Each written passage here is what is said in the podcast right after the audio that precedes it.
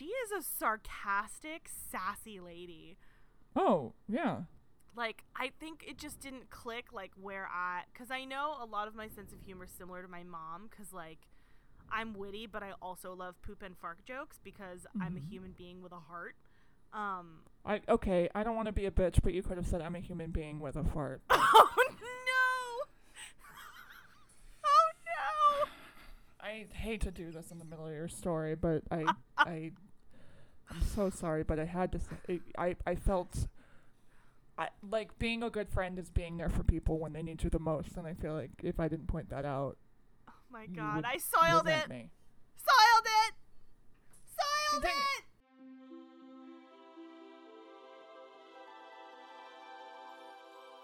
You had me at Hell no.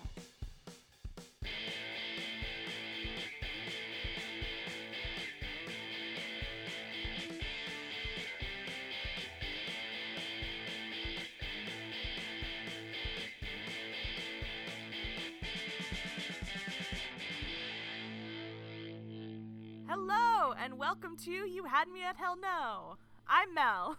I'm Allie. And welcome to our podcast where we talk about the romance genre and why we love movies that hate us so much. hmm We talk about rom coms, dramas, uh, erotic thrillers. Oh. Uh, if, if romance is central to the story, we're there, baby.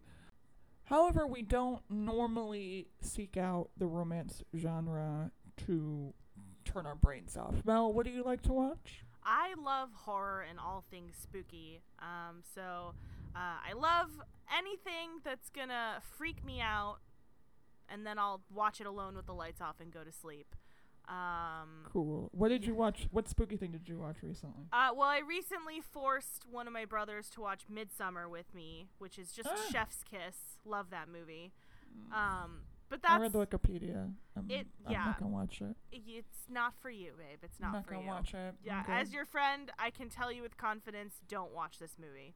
Nope. Um, but you know, I just love horror, and I love forcing my siblings to watch it with me. Um, Allie, what do you like to watch for fun? Um, to for fun to like kind of turn my brain off. I love like a heist or like an action movie. Uh, we're we're all friends and we're joining together to to solve a crime with friendship. Um, what did I watch recently? Oh, with some friends I watched uh, Fate of the Furious. It's Fast Eight. It's the eighth film in the in the series. Is it spelled F eight of the Furious? yes, it is. Yes, it is. oh it my is. God! You bet your ass. Oh Um, no! Jason Statham beats up a bunch of people on a plane while saving a baby, and it's. Mm. Also- me? Yes. Uh, also, he and The Rock kind of fight in a prison. Oh, I thought you were gonna say they kind of kiss, and I was like, yes, yes. Oh, they almost. They should. There's the thing about Jason Statham is he has chemistry with every single person he you put him next to. Whoever he's standing next to, you're like, are they gonna kiss? Um, but however, he also never initiates any sexual or romantic contact. Like never to show affection. I think I've seen it once in a movie where he was the person to be like, "Okay, I'm gonna kiss you because I love you." Like even in Crank, he's not trying to have sex with Amy Smart to show her that he loves her. He's doing it to keep his heart rate up so that he can seek revenge on the people who poisoned him. It's always like a toll he must pay in order to complete a job. Like it's always a woman being like, "No, oh my ah." God! and he's like, "Well, what are you doing?" And um, I just really love Jason Statham. Uh, my god, my uncle didn't know who Jason Statham was at dinner the other night, so I had to What? try to tell him. But I couldn't I I froze and so I just did an impression of your impression of Jason Statham and then my dad was like, "Okay, weirdo," and then like googled him and showed my uncle a picture of him and he was like, "Oh, that guy." can you do? That's so flattering. What did you do? I I went I told him What did you do? I was like, he's just like a bald, buff British dude who's a martial arts expert. And in every movie he's in, he's like, we gotta get the joke done. or, and then, and then my uncle was like, what? Excuse me? And I went, We got jump. and then I went, it's a megalodon. And he was like, Melanie, what are you doing? It's a megalodon. I love it because he says he says it as if he and the megalodon used to date, and the megalodon broke his heart. I mean, Like he was gonna propose to the megalodon. The megalodon was like, "Uh, "We, I, I need to go to the ocean. I need some time to myself." And he's like, "Oh, what are you talking about?" oh, yeah. we didn't watch any Jason Statham this week. No. Uh, this week we watched a movie that I love. Uh, Melanie, had you seen this movie before? No, I had not. Well, uh, this week we watched Moonstruck, starring Cher and Nicolas Cage. We finally got a Nick Cage movie for our girl. Ugh. First of all, I have some things to say. But this is actually this is my grandma's favorite movie. I told her that we were watching it today and she was like, "This is one of my all-time favorite movies. It's so good. Call me after you're done watching it." Uh, it's and honestly, I got to say, I'm I'm to jump the gun here for the end of the episode. Two thumbs up. right? It's a great movie. I love this movie. Rewatching it for the pod, the whole time I was just like, I love this movie. This It's- movie is so good. It's honestly so good. It's so and it's good. funny. It's so fucking funny. It's so charming. It's oh, it's the best. Um, wasn't Cher? Wasn't this one of the Oscar movies? Like, wasn't Cher nominated for an Oscar for Moonstruck? this is the one she won for. Okay, good, She won for this movie. good. I don't know what she was nominated. I think was she nominated for Mask or Silkwood? I don't remember. But um, when she won, she was nominated. She was up against Meryl Streep, and they had done Silkwood. I think they'd done Silkwood together, which I think was her first movie. And Meryl is like cheering and like crying for Cher. She's so happy. That's very sweet. hmm Um, Honestly, Cher did a great job. Also, uh, notable people in this movie: Danny Aiello is in this movie. He does a great Mhm. job. Olivia Mhm. Dukakis is uh, Cher's mom. Olympia, Olympia. Sorry, well, what did I say? Olivia? It's Um, Olympia. She's Greek. Okay. Olympia, Well, yeah, Olympia Dukakis. what a last name. All right. Yeah, Dukakis. Um, Oli- Olympia. Why? My brain just wants me to say Olivia. oh, Vincent Gardenia, Yes. who is wonderful, wonderful guy. He was in. Um, he's Mr. Mushnik in uh, Little Shop of Horrors. He certainly is. Mm-hmm. That's a great movie too. Um, Oh, but so good. Maybe we should watch that for the pod. Um, we should. Um, but I don't know if it Moonstruck. This okay. It's so just fucking delightful. Okay. right? Just It's uh, uh, it, and it's so fucking Italian. oh so Italian. mm-hmm. Like watching that that. movie, I was like, I just gobbled my, I gobbled my last ghoul, Governor Cuomo. Like fully, wow. I really can't get over that he was like, I'm Italian. Excuse me? Babe, I did send that to you and Tiffer. I was like, this is me every episode of the podcast. Just that screen grab of him being like, I'm not a pervert, I'm Italian. I'm not a Um, pervert. I'm Italian. I sent that to you and Tiff. What does that even mean? Oh boy. And- oh, whatever. Anyway, Ugh, should we get into this movie? yes, okay. yes, and Cher it's so, yeah. the- plays Loretta. ugh, ugh, um, love. I but- think they say she's 37. Yeah, she's but 37. she has, like, gray hair and they kind of treat her like some kind of like but anyway Yeah, well, that's that's um, part of like the her development, right? Is that she's like very matronly, and then when she actually falls in love, she like starts. she dress- puts care into herself Thank you. in a way that she trying to say. hasn't before and she's a bookkeeper for a lot of places in town and uh, Yeah, she and is she- dating Danny Aiello. She was married before, and he passed away. He was he hit by a passed bus. away. hmm And she feels like she's had bad luck. She feels like she cursed that marriage because they didn't have like a big wedding. She got married for love and like went to the courthouse and didn't do a bunch of stuff. And then um, like they were waiting to have kids and then he died. So um, she Danny Aiello is like, "Do you want to marry me?" And she's like, "You have to do it right." And he ha- she has him like get down on his knee and give her his ring to really propose to her. Yeah, which he's it's, leaving. it's very Yeah. funny because like he's like, "Will you marry me?" And she's like, "Oh, what are you proposing to me? And you're not even gonna kneel down? You're not even Yeah. gonna give me a ring?" And Yeah. also, in fairness to her, like if you're gonna propose to someone, you need like, unless you've agreed beforehand that neither of you want rings, like it's an expectation that you provide an engagement ring. And I know this is gonna sound real, real not great, but like that's part of the transaction. That's part of the contract. I want you to pick the your fattest pig and bring it to my father.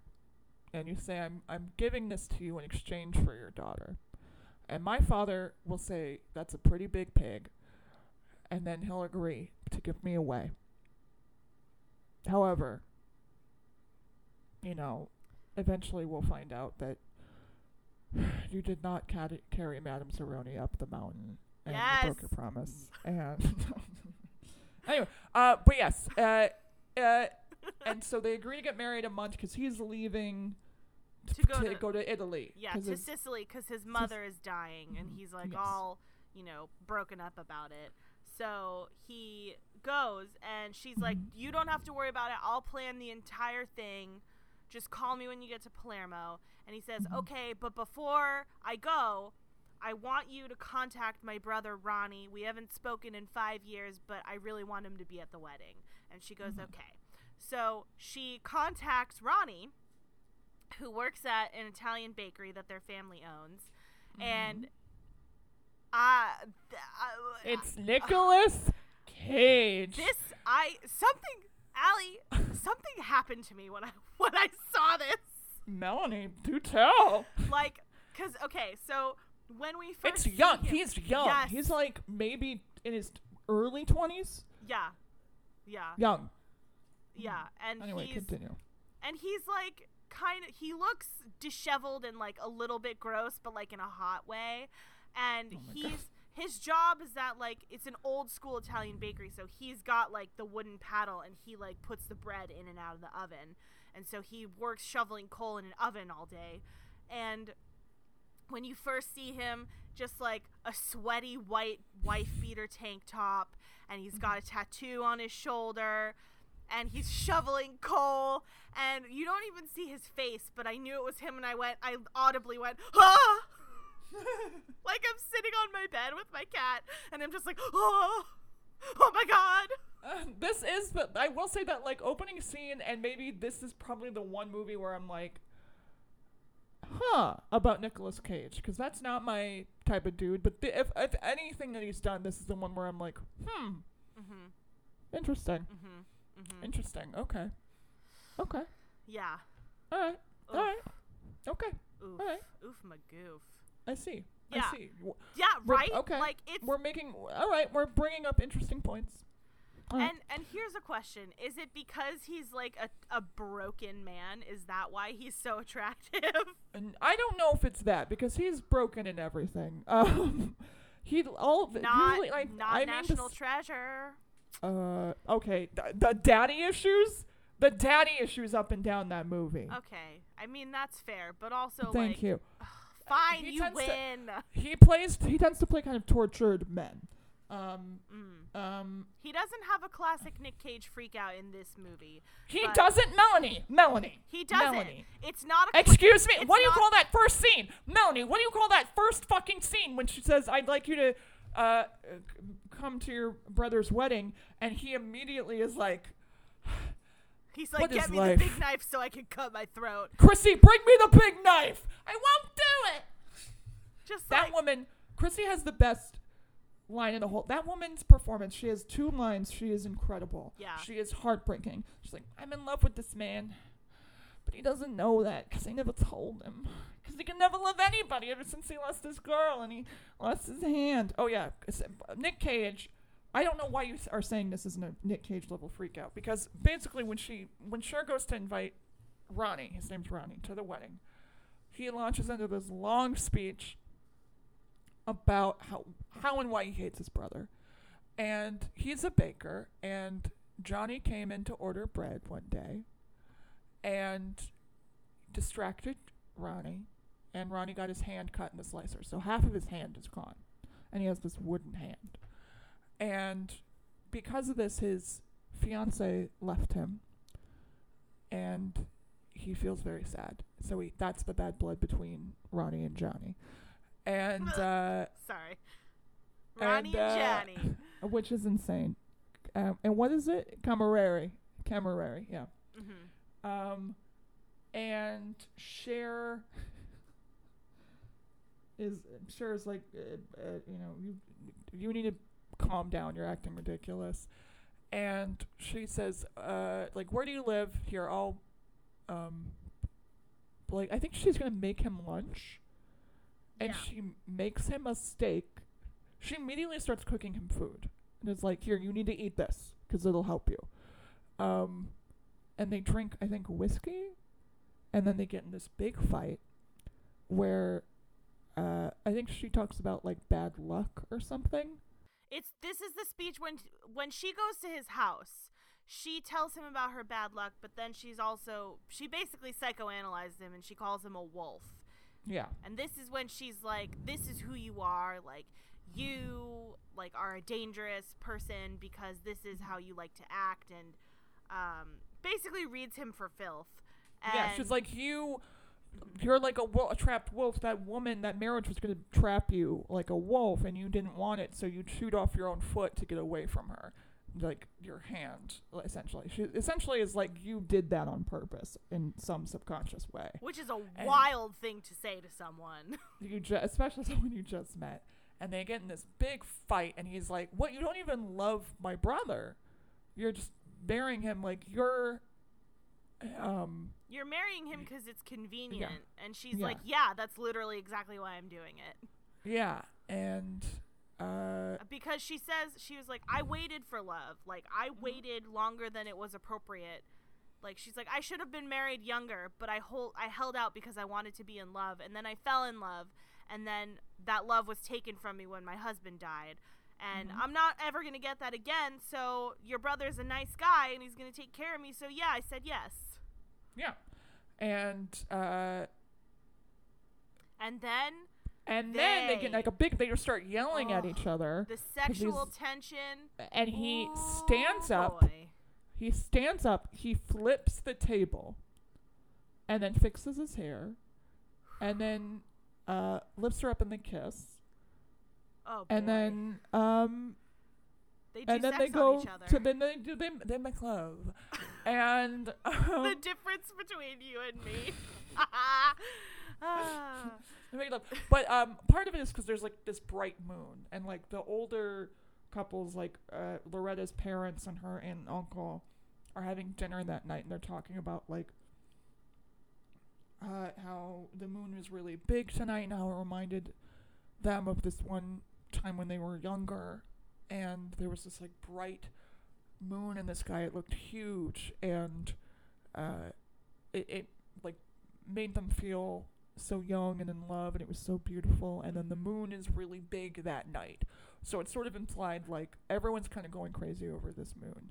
Like loretta's with ronnie um, her aunt and uncle are like lovey-dovey in a way they haven't been since they were kids um, dogs are barking everywhere like um, so moonstruck it's almost like this moon is making everyone crazy with its love powers Ew, um, Gro- First of all, love powers gross. Second of all, that that's why they called it Moonstruck. yeah. Um, But it's cute. Anyway, Loretta wakes up the next morning and is like, "Fuck! Like shit! I shouldn't have done this." And um, and Ronnie's fully like, I'm in love with yous. yeah, he's like, "I'm I'm in love with you," and she slaps him. And this is the famous slap, and then snap out of it. God, so good. And can I say yeah. too, like, What? share Cher affects this accent, right? And it's like the quintessential Brooklyn Italian accent. Mhm. And she Yeah. does it so flawlessly, except for when she yells snap out of it because she kind of goes back into her Cher voice for a little bit.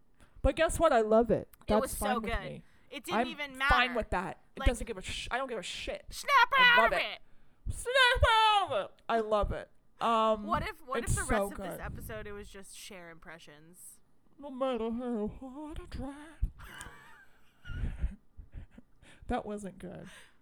That's all. All I got is snap out of it and Chaz. That's all I got. Dark lady downstream landing the candle on my world. Uh, All right, Can we get a oh. little commotion for the dress? Um, Oh, fuck. sure. So, um, so, so, what yeah. basically happens is Ronnie's like, "I'm in love with you." She goes, she basically is in love with him too, but she's like, "Well, I'm engaged to your brother, so no dice." Mhm. We find out that her father, who's a very successful plumber, Mm-hmm. is seeing uh, a mistress on the side. yeah, I loved this lady. She was so fun. And She's fun. so then Nicolas Cage basically says, "Okay, so listen, I am hopelessly in love with you, Loretta. Mm-hmm. Do me this one favor. The only two things in this world that I love are you and the opera. Come to the Mm-hmm. opera with me tonight, and I will leave you alone forever because that will make me the happiest person in the world for just one night." And she says, "Okay." Yeah. So she gets a makeover. She gets her nails done. She gets her hair done. She looks incredible. She buys Oh my beautiful God, she looks amazing. dress. Oh my god, that dress! Just Shut the fuck up! beautiful, big Big. curly hair. The hair! so oh good. my god. Oh fuck! Incredible. She looks incredible. If I had, if I looked like that, I would die. I, it was. She looked so beautiful, she looks so beautiful. and so she goes to the opera with him, and Mm-hmm. they're having a pretty good time. And then she runs into her dad with his mistress at the opera. Oh god. Yeah. Uh, and they're both kind of like, uh, uh. yeah, they're both kind of like, well, we we never saw each other here. Neither of us will speak of this. Yeah, Goodbye." they're both like, "What are you doing?" And it's like, "What are you doing?" So anyway, and um, also, uh, also while this is happening, um, Olympia Dukakis is pretty certain. She's like, I think sh- certain that her husband is cheating on her, Mhm. and she goes out to dinner, and uh, meets this man played by John Mahoney, and John Mahoney is the dad from Frasier. Incredible. He's so good, He and he. what he was a handsome. He still was even as an elderly man handsome. Yeah, oh, yeah, like Show just of a charming face, handsome. Yeah. Um, and it's kind of a thrilling where at this restaurant he routinely takes younger women, and then they, you know, get mad at him, and break up with him, and he continues to eat his dinner, and Olympia Dukakis offers to eat with him, and they have this great meal where they're talking to each other about kind of their thoughts on love or like why men chase after women and um they're really they have this really lovely honest conversation that's heartwarming and funny and good. And he walks her home and you could tell he really likes her. And uh she's like no i'm married. And wh- what does she say to him? There's like a great line where she's like you're a little boy Yeah, Like, she. yeah. I don't remember the exact line, but he walks her home, and on their way home, she runs into her husband's father walking his Mhm. dogs. I loved him so old Oh, it was so sweet, and like every time he like he's got the dogs, he's like, "Stop, stop! Don't pull, don't pull!" Ah, ah. Mhm. It's very sweet. Um, he's got like five dogs, um, and one of them actually looks like Roscoe, your dog. Yes. I saw I noticed that too. I noticed that too. I was like, is that Your dog is Italian. Feed my dog. Feed that dog any more of my food, old man. I'll kill you where you stand. That was ugh, mwah, chef's kiss. So good. But she's Yeah. with Mahoney basically, and he's like, "Well, can I come in?" And she says, "No." And he's Mhm. like, "Well, is someone home?" She goes, "No, nobody's home, but you can't come in because I'm too old for you." And he was like, "That doesn't matter to me. Why don't we go back to my place?" And she's like, "No, like, Mm-hmm. thank you for your company, but I'm good. Peace." And he's like, "All right, bye," and he leaves. So then Yeah. she goes home. He very sweetly kisses her on yeah, the cheek. it It's, was like, very, sweet. It's just a sweet. It's just such a. There's just lovely character moments in this movie. I, I just love it. Anyway, you really get to know the people. You really feel like you know and care about these characters. Yeah, it's for me. I actually think this is really similar to Crossing Delancey, which is something a movie we should watch for the pod. I've Um, never seen it. it's very similar. It's like, it's you know late eighties Irish, No, right? late eighties New York City Jewish. Oh. Like a Jewish New York love story, and it's very similar to Moonstruck in the whole like insular community cultural thing that that like is clearly very present in this movie. Like you watch it, you feel like you're part of their family. I wonder if it's also John Patrick Shanley. I'll check. check it out. Um. Well, yeah. Hold. Let me look it up not. now. I'll see I'm, who directed it. I'm looking it. it up right now. I'm looking it up right now. I'm looking up John Patrick Shanley. He also did Doubt, which is a play about uh, nuns. Um, It was uh, Joan Micklin Silver who directed Crossing Delancey, so uh, not the What? same person. no, it wasn't written by John Patrick Shanley, was it? Hold on, I'm trying to find this shit. What is happening? No, it was Okay, written. It, was wasn't based him. off of a play by Susan Susan Sandler. Good for Susan. Um. Anyway, um, now that we got that covered, so Loretta and, and Nick Cage leave the Met, and they have the, he has this like yelly speech about what love is, and they spend the night together again. And Loretta comes back to her house the next day, and her mom is like, "Where were you?" Because Johnny's coming. because Johnny gets back from. Italy because his and he goes Early. to Loretta's house to try and talk to Loretta, but she's not Yeah. there, so he talks to her mom for a little bit, Yeah. and and while it's just Johnny and her mom, the mom Mm-hmm. Olympia Dukakis, she goes, "Why do men see? Why? do- What do they like about the chase? Why do they see multiple women?" And and Johnny goes, "Well, it's because they're afraid of dying. Like they know they're gonna Mhm. die, and they are afraid of that." And so Mm. then Cosmo, the husband, comes home, and she just goes, "You're gonna die just like the rest of us, Cosmo. No matter what you do." And I was like, "Oh my god, I I love this." Cosmo, I just want you to know that you're gonna die. So I love it. It's so good. So Um, good. Um, And then, and and anyway, Loretta comes home and she's like, Olympia Dukakis sees her and is like, "Well, Johnny's here," and Loretta's like, "What the? Why the fuck is he here?" And she's, And uh, I think Olympia Dukakis is was, like, yeah, his mom was dying, and she got better, and it was a miracle. "Yeah." And, And, Ronnie like, also shows up. Yeah, so Ronnie Ronnie, also yeah, shows up. basically Every character shows up. everyone shows Like, up. Like uh, Cosmo's dad shows up. Her uh, Loretta, their aunt and uncle who uh, run the um, I don't know place where she also does bookkeeping show up because they think that she stole money, but she didn't. She had the money. She just forgot to drop it off hmm um, the night before because she was with Loretta. And then Ronnie shows up. And so anyway, uh, Danny Aiello is like, Loretta, I need to talk to you in private. And she's like, no. Um, what do you have to say? And he says, I can't marry you. And it, so it works out. so what basically what happened is is he to- he's like I told my mom she was like d- it dying. My mom was dying. And I told her I was gonna marry you and she leapt up and was like no. And then she was fine and started cooking for everyone. And Loretta's like oh fuck you. That's so rude. How dare you. We were gonna get married. You made a promise to me. Fuck you. Whatever. And you know she's not wrong. yeah. And then uh Ronnie is like, Loretta, will you marry me? and he borrows Johnny's ring and proposes to her and she agrees. And uh oh and also Olympia Dukakis is like, Cosmo, you're not gonna see her that woman again. It's it's over. You're not gonna have an affair anymore.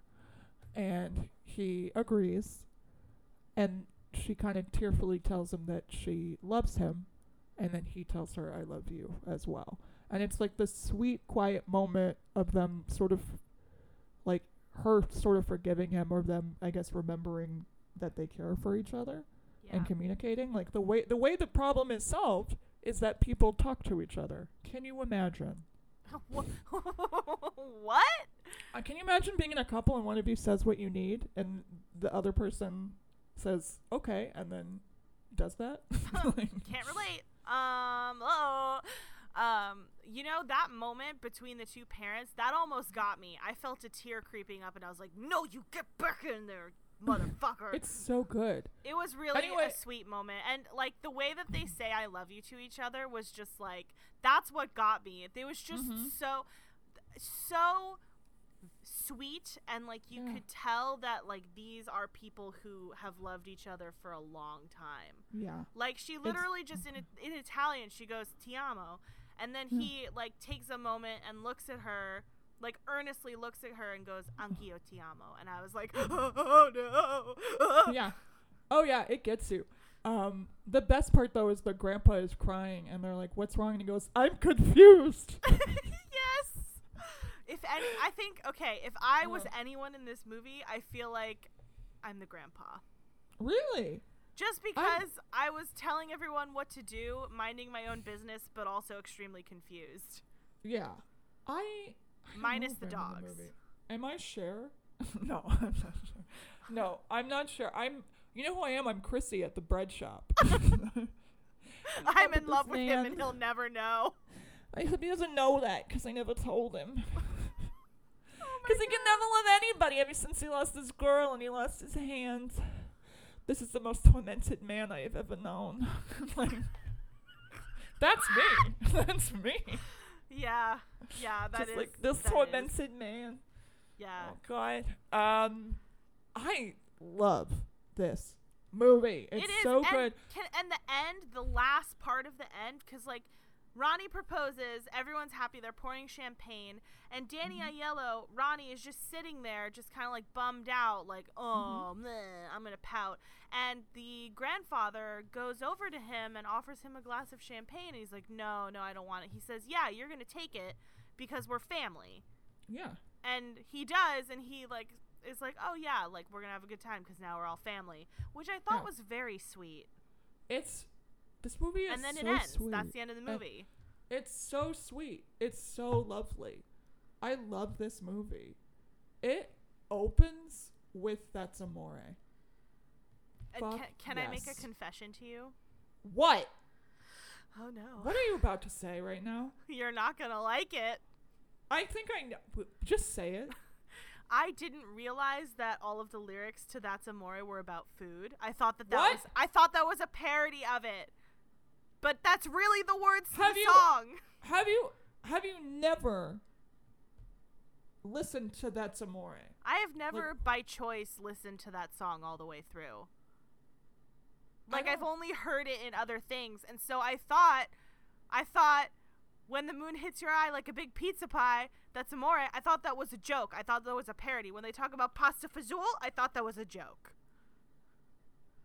I mean, it's a joke in that it's like a cheeky, fun way to talk about how you feel when you're in love.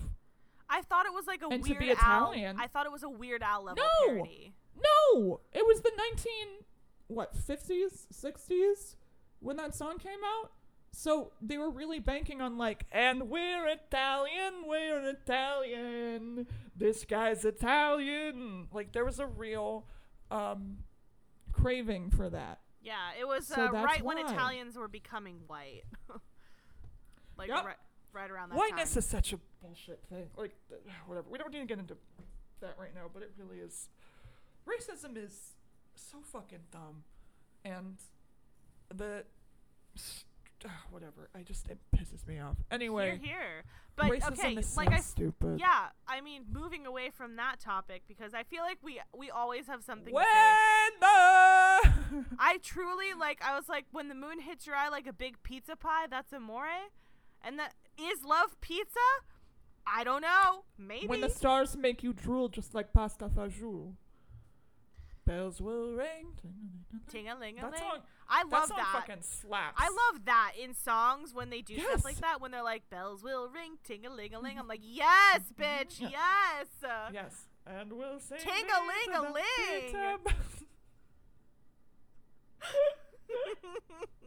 it's so good. Oh, this I love honestly, Dean Martin. this it this was such not only a well written movie, but well acted, well staged, and well directed. well just, directed. just a plus all around. I it love it. really like one of the things that bothers me about romance movies is that the ones that are crappy. They don't bring you into their world in a successful way. But when I Mhm. was watching this, Allie, I don't know if you agree, I really felt immersed. Oh, immediately. That yes, I immediately you know where you are. You have a good sense of the characters, of like the feeling, the culture, everything. You know exactly from the jump what you're getting into. You're there, Mhm. and Yeah. it's so good.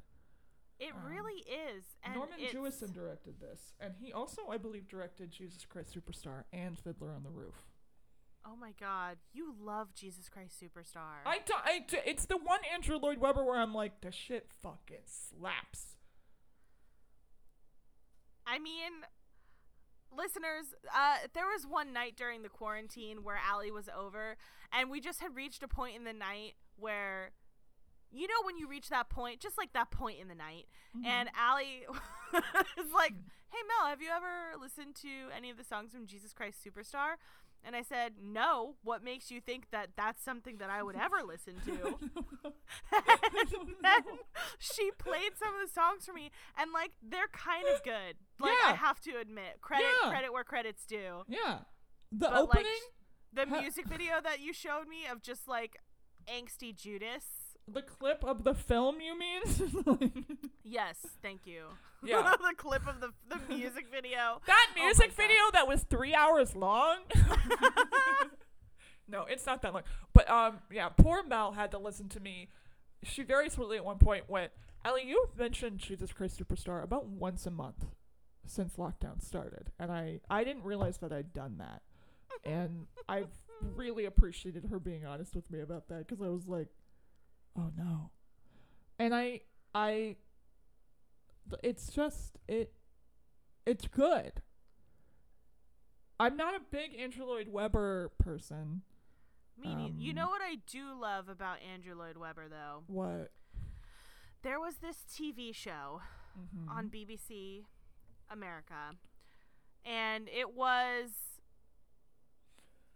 a competition reality co- show where he was trying to cast the lead for his musicals that he was putting on, and uh, one of them was for G's, um, not J- Joseph and the Amazing Technicolor Dreamcoat. Haven't seen it. Not interested. the show terrible. Honestly, I've seen that show. It's a bad show. I'm not But- interested. Never seen it. No, thank you. But but the TV show is they just had a bunch of guys and they like put them through different kinds of auditions every week. And John Barrowman was one of the judges, and it was wild. And then I don't remember what the title of that one was because the title of the one for the female leads was called "How Do You Solve a Problem Like Maria." I've and heard the- about this one. Yes. It's- Mhm, sorry. honestly like a really fun show. The only weird part is that they had this challenge where they had to have like leading lady chemistry and John Barrowman basically just like came and like made out with all of them I did, one that's day. the that's the part that I heard about and was Yeah, like, I don't know if wild. I like that. It I mean basically like they knew that they had to do that beforehand. They were like this is the scene John's going to play opposite you and like you have to like act it well enough and have leading lady chemistry and so they were judged basically on like how they performed the scene. So they all Mhm. knew they had to kiss him. Okay. But um it wasn't like he was just like surprise. Blah, blah, blah, blah, blah. I mean, my favorite. That's what John John Barrowman Barrowman's- like by the way. Oh, I know. Um, I know. I've kissed before. I've kissed before. Like that. Um. Do you know that John Barrowman story? How he was in that shark movie? He was in this like, uh, ridiculous, I think Sci-Fi Channel movie, and he, um, like improvised a dumb line, thinking they were gonna cut it, cause and then they kept it in the movie. no, what is this? Uh, I forget what it's called. It's like sharks. It's like some kind of like sci-fi channel movie, and I think they told him that like, oh, just say whatever. We'll cut it after you got you guys are like, oh, I'm tired. Like they they're like, oh, we're gonna cut cut after this part or whatever. And what he said was, he's like, I'm actually uh, still really wired. So how about I take you home and eat your pussy? no. and they kept it in the movie. What? Look it up, girl. Shark Attack 3 Megalodon? Look it up. Look it up right now. Watch that clip. It's like the clip that everyone shows Okay, because hold it's on. so I've got, insane. I've got the Wikipedia. Mhm. Shark Attack 3 Megalodon is the second sequel to Shark Attack, released in 2002 direct to video. Wow. Incredible. Oh, I'm gonna have to watch this. I've never seen the whole movie. I've just seen that clip and a clip where he talked about how he said that, and it Listen, is to me, there is funny. nothing better. And this may shock some people because I'm terrified of sharks. Like I in didn't real know life. that. Oh, I fully I did competitive swimming for so long. If I can't see what's on the bottom of the water, I won't go in it because I'm terrified. Um, Oh, yeah, but there is nothing that I love more in this world than a shitty shark movie. Ugh, love it. I didn't know that. I also love shark movies. And Shark I, Night? I, I Shark Night. I haven't so seen terrible. Shark Night. It's I- awful, and I loved every second of I it. I love rooting for a shark. That is that is fun. I was rooting for the shark in the Meg. I, uh, as was I. Um, I watched 47 Meters Down Uncaged with Alice. Shout out to Alice. Hi, Alice. Hey Alice, wait, you watched the sequel because the first one is genuinely scary. I didn't see the first one. the one with Mandy. Moore. Yeah, I know. The f- I watched the second one, which is like kind of like a teen. It the whole time it felt like something that you'd see in high school. Like a group of you would be like, "Let's go see Forty Seven Meters Down," because it's like about teens, and all the music is from the '80s, even though it's set in current time. So I loved it. It was fun. Um, wow. almost uh, almost every young woman in that cast is like has like a famous parent. Good for her. Good for them, you know. Um John Corbett is the hot dad, Nia Long is the hot mom. Ooh, shit. John Corbett is John really, Corbett can get it. Yeah, he's really having like this the past like 10 years have really been a, a section of his career where he's like, "Hey, I'm the sweet hot dad." like Yeah. He's nailing it. Um, he's believable. Anyway, um, I love You know sharks. that that reminds me, Talk to unrelated me, to, sharks. please, please talk to me. At some point, we should do my big fat Greek wedding on this podcast. How have we not done that? I know. Ugh, that's a that movie is so good. It genuinely brings me such joy. Olympia Dukakis is not in that. No. Do you, do you think they approached her? You know what I bet happened? They probably approached her and she wanted the Andrea Martin role, and they were like, no. That's possible. Yeah. Andrea Martin in that movie is a fucking masterclass. She's incredible. She uh, and Voula is a character for the ages, and also Lainie Kazan is so good. Thank you. I could not remember her name. Maybe they that, maybe honestly- they offered that to Olympia. All of the all of the pair like I know that's the point, but like Lainie Kazan, Andrea Martin, Michael Constantine, they're all so good. Mm-hmm. That's another that's another movie where like you are immersed in a culture Yes. and a family where you feel like you are part of it and th- mm-hmm. there's enough exposition that it's not totally confusing but there's also not so much that it's overwhelming yeah. And i Uh, think moonstruck did that incredibly well So good. And the all the like par- parent characters in Moonstruck are also phenomenal. Like they're Yeah. just so good. They're darling and you love them and you it's just so sweet. This movie is so good. Um, yeah it's it, it was truly a pleasure to watch This is I would say I would argue this might be like a top 3 of movies we've done on this podcast.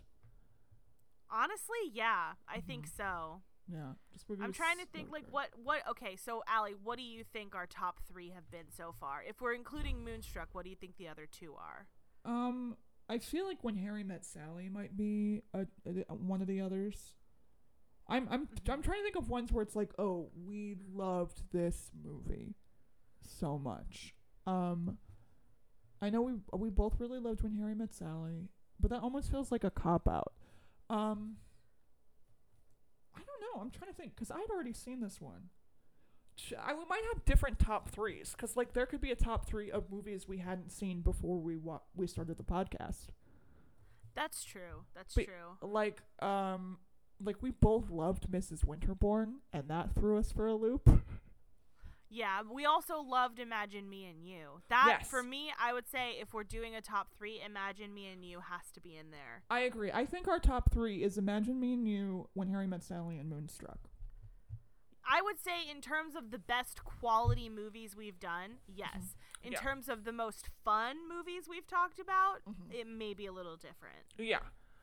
Like I feel like if we're doing the most fun, Dracula has to be in. Oh my god, I had so much fun talking about Crimson Peak. We had a lot of fun talking about that movie because that movie is insano. I am to this day haunted by Tom Hiddleston's ass.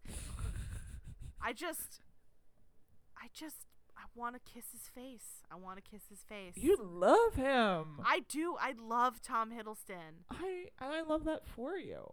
I'm not anti Tom Hiddleston. I like get it, but I don't feel like there is a horniness for that man that I don't know that I'm um as I I don't know that I feel it in a way that like other people feel it.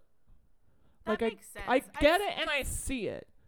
It's not even for me. It's not even like a horniness for Tom Hiddleston. Mm-hmm. It's that like he's tall and looks great with long hair and if I could get him to have long hair and a beard at the same time, it would be perfection for me. If you could get him to do if I could get him to do yeah, if I you want to live you want to live in the world of that weird like vitamin commercial he did. Yeah. you see it? Yeah. You I want to live in that world where he's like, Yes, "Oh, I, do. made you breakfast," and it's like a giant platter of like 400 different chopped vegetables. What the fuck? Honestly, I would say that? thank you. But I I just want like I want to go on a date with him and have a conversation. Like that's what I want from Tom Hiddleston. I feel like he and I would have such good conversations Mm-hmm. because we're both overeducated for what we are doing with our lives. and we're both incredibly attractive. So our babies would rule the world. I want this for you, babe. Thank you. Tom, if you're listening, He's I'm not, not. trying I feel to like it's not. Tom, Tom, He's not. Tom, if you're listening. It sounds like you're talking to my dad.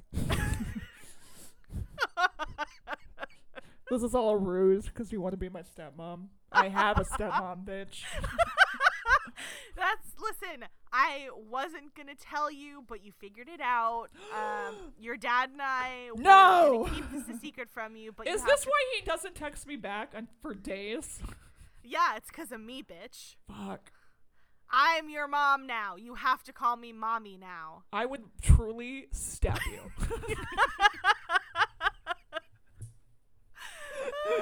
I would. That's fine. I get that. I get that for you. I I, I support it and I understand it. Can you imagine if I was your stepmom? oh God. I'd be so confused and like upset. So would I. And I'm sure so would your dad and your stepmom. Yeah. they'd be they'd both be like, "What? This isn't what we thought was gonna happen." Um. This isn't what anyone thought was gonna happen. like I know they adore me, but not that much. No. Damn. I don't know that you're my dad's type. I don't think I am your dad's type. I don't think I'm nice Well, enough to be your dad's type. You're nice. No, I I mean like uh, well, one you're too young for him, so already he's Yeah. like, no, thank you. My to my dad's credit, he appreciates an age appropriate woman. Mhm. Um, but I don't need to be putting my dad's business out there on the podcast no, but like that he Like, I asked him not to listen to. Uh, your stepmom is incredibly like a lovely woman. lovely. And she is so kind, and like I'm not that kind, so I get it. I think truly what would happen if you and my dad were married is you'd be fighting all the time. Probably, yeah, that You sounds fight. right. And I'd be like, God, I can't go through another divorce. Mommy and Daddy are fighting again. That's right. no, I'm good. Um, That's what I do. I swoop in, cause absolute chaos, and then I peace out and don't clean any of the mess up. you hear that, Tom Hiddleston? Oh no! no, I'm hear actually. that over in foggy London town? You hear that? Oh no, I feel like I have to do like a dating resume right now. Oh my god. Uh, uh listen, I mean, I'm I'm real pretty and She- I'm super duper smart. Anybody who wants to date Melanie, she's very pretty. She's very smart. She's very, very, pretty, very smart. clear about what, she wants and what she needs very, from you. Very She- clear communicator. Mhm. What you see is what you get. I Yeah. don't put up with any bullshit.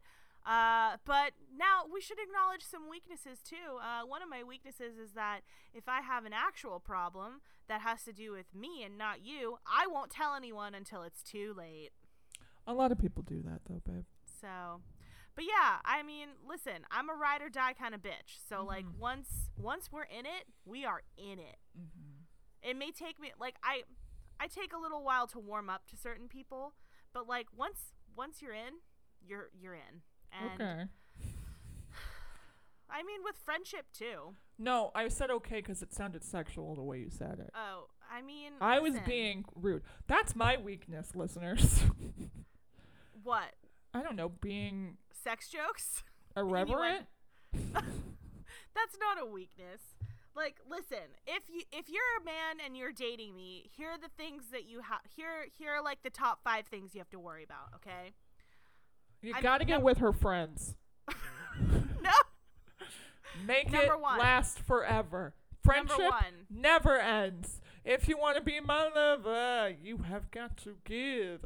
Taking the sweetly, but that's way it is. What you think about that? I mean, she's not wrong. But here, okay, here are the top Sorry. five things. If you Continue. date me, here are the top five things. Okay. Number one, I'm funnier than you. Get over it. Number two. Number two, if you load the dishwasher wrong, I will go back to the dishwasher and I will reload it myself. I don't know why I'm like this. Please just let me load the dishwasher by myself. Uh, number three, I am super, super busy. So if I make time for you and you don't show up, I take that as an insult. So communication is key. Uh, number four, I will make you watch Lord of the Rings with me whether you like it or not. And number five, I care about my cat more than I care about you. Sorry. So if you're cool with those things, then we can go out. So Tom I- Hiddleston, come at me, baby. I don't. I don't know what my five things are. um, Well, obviously your number one is that you're the funny one because you are. but we both need to be funny. I don't even need to be like the. Fu- there, there shouldn't be a thing of like I'm the funny one and you're not the funny. Like, I want us. But the what I really care about is that we both think that the other is funny, and that's also not just for like my ego, but also for you. Because like if you don't think I'm funny and we're dating, I'm gonna be insufferable to you. Mm, mm. You're not gonna like if you don't think your partner is funny, if you don't enjoy talking to your partner, you're fucked. I mean, yeah, for real though. Um Like if you're making a life commitment with someone and you don't think that they're fun to talk to, you've made a huge mistake. mhm. Like I normally don't judge people's relationships that much, but like I'm sorry. I'm sorry. one. What? What did you just say? I said What did you that just say? much. I said that much. Do you not know what the what this podcast is about? Oh, you. I mean, listen. This podcast that we us. started.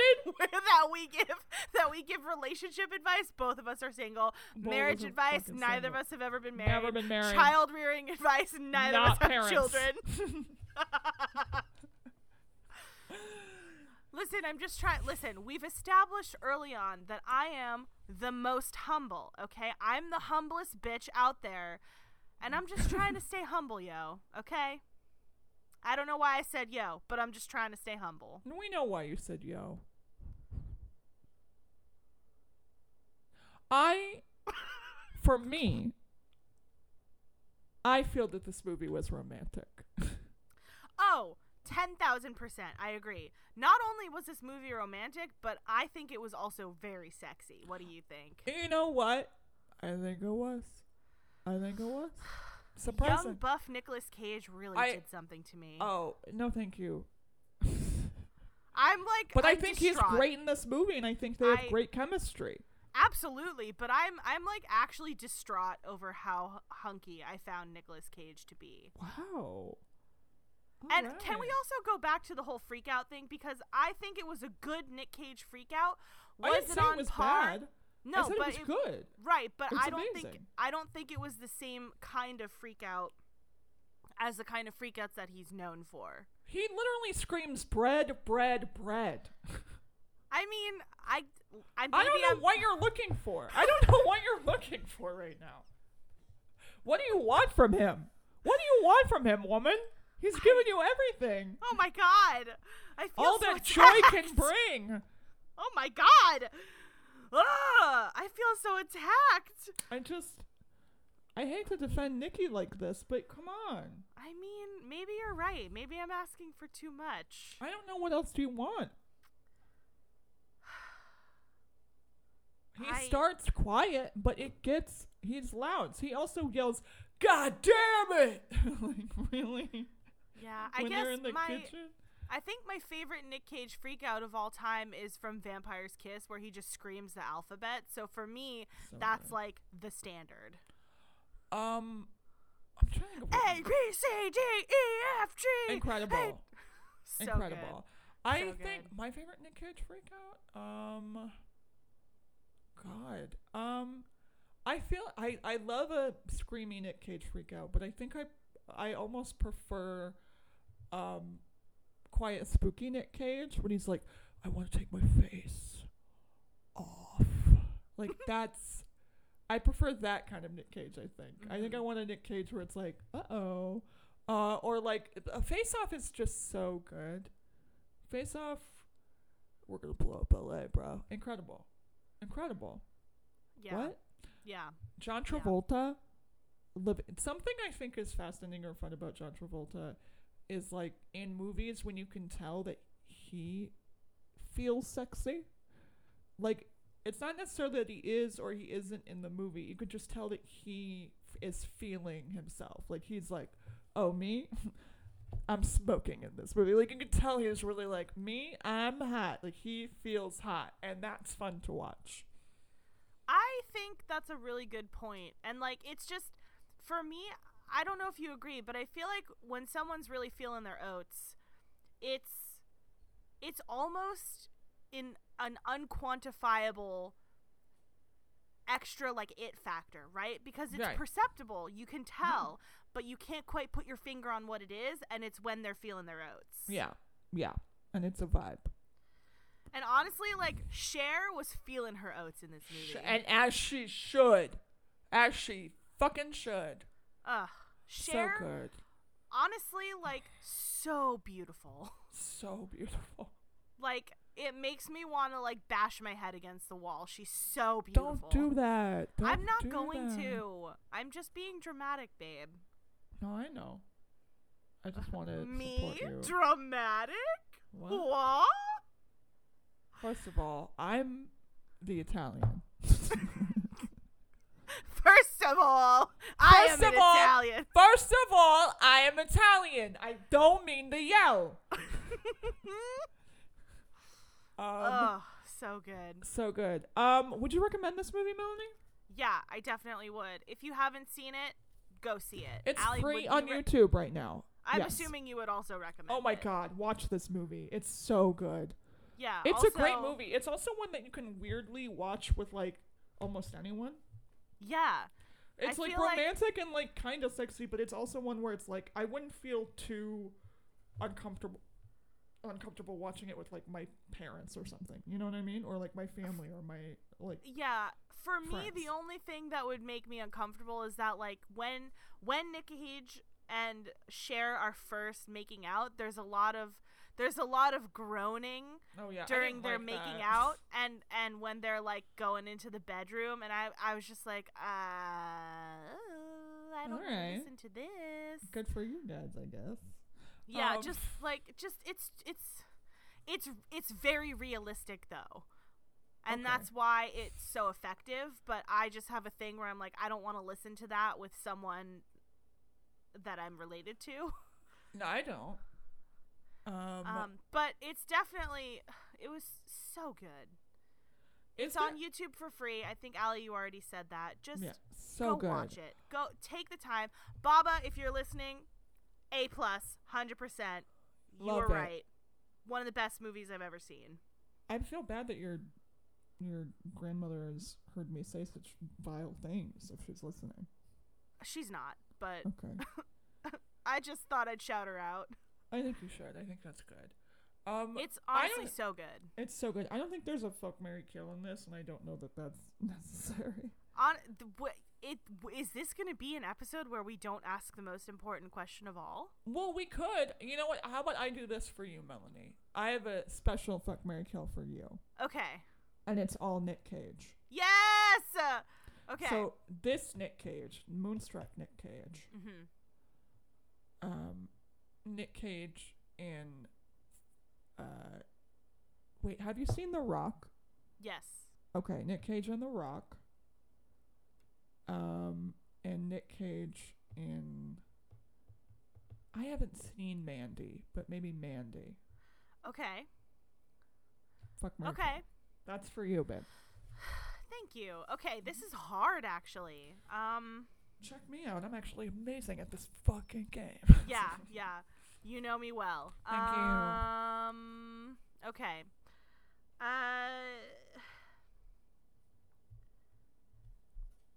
Okay, I've made my decision. It may be controversial, but hear me out. Go for it. Speak your I'm gonna truth. kill. I'm gonna kill the Rock Nick Cage. I'm gonna Okay. kill him purely because of my desire to marry and fuck the other two supersede the the need to kill the third. Got it. Um, so I would fuck Moonstruck Nick Cage, mm-hmm. and I would marry Mandy Nick Cage. Cool. Yeah. Very cool. So I don't really want to do either of those things with Nicolas Cage, and that's okay. You don't have to. and that's okay. He's not Um, even listening. I wish he no. would, but he's not. I'm, but here's the thing. I've already done the my ultimate fuck Mary kill one that I like to say, which is um, Nick Cage, Steve Buscemi, Danny DeVito.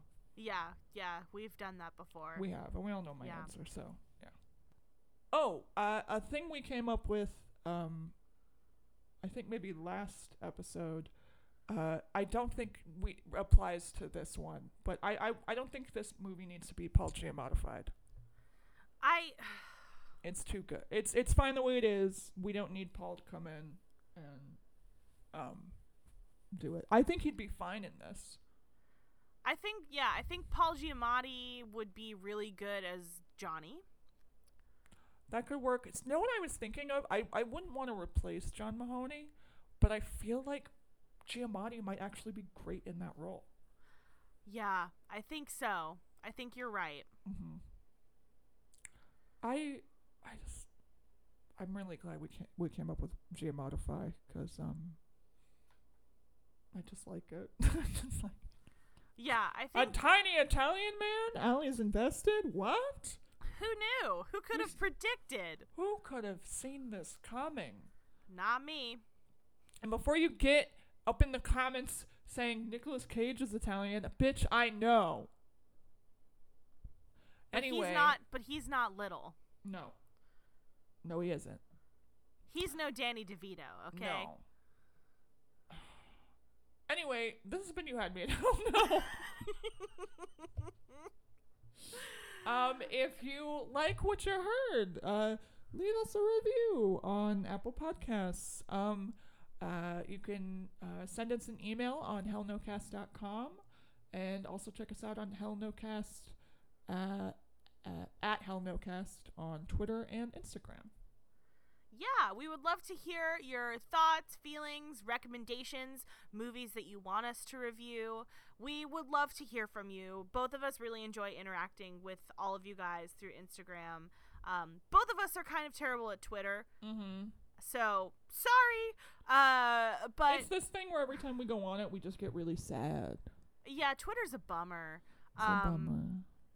But either way, if you do follow us, definitely give us a shout out, and we would love to hear from you. Love it. But, you know, you can listen to us every Friday. That's when our episodes drop. We're on Apple Podcasts, Spotify, and Google Podcasts.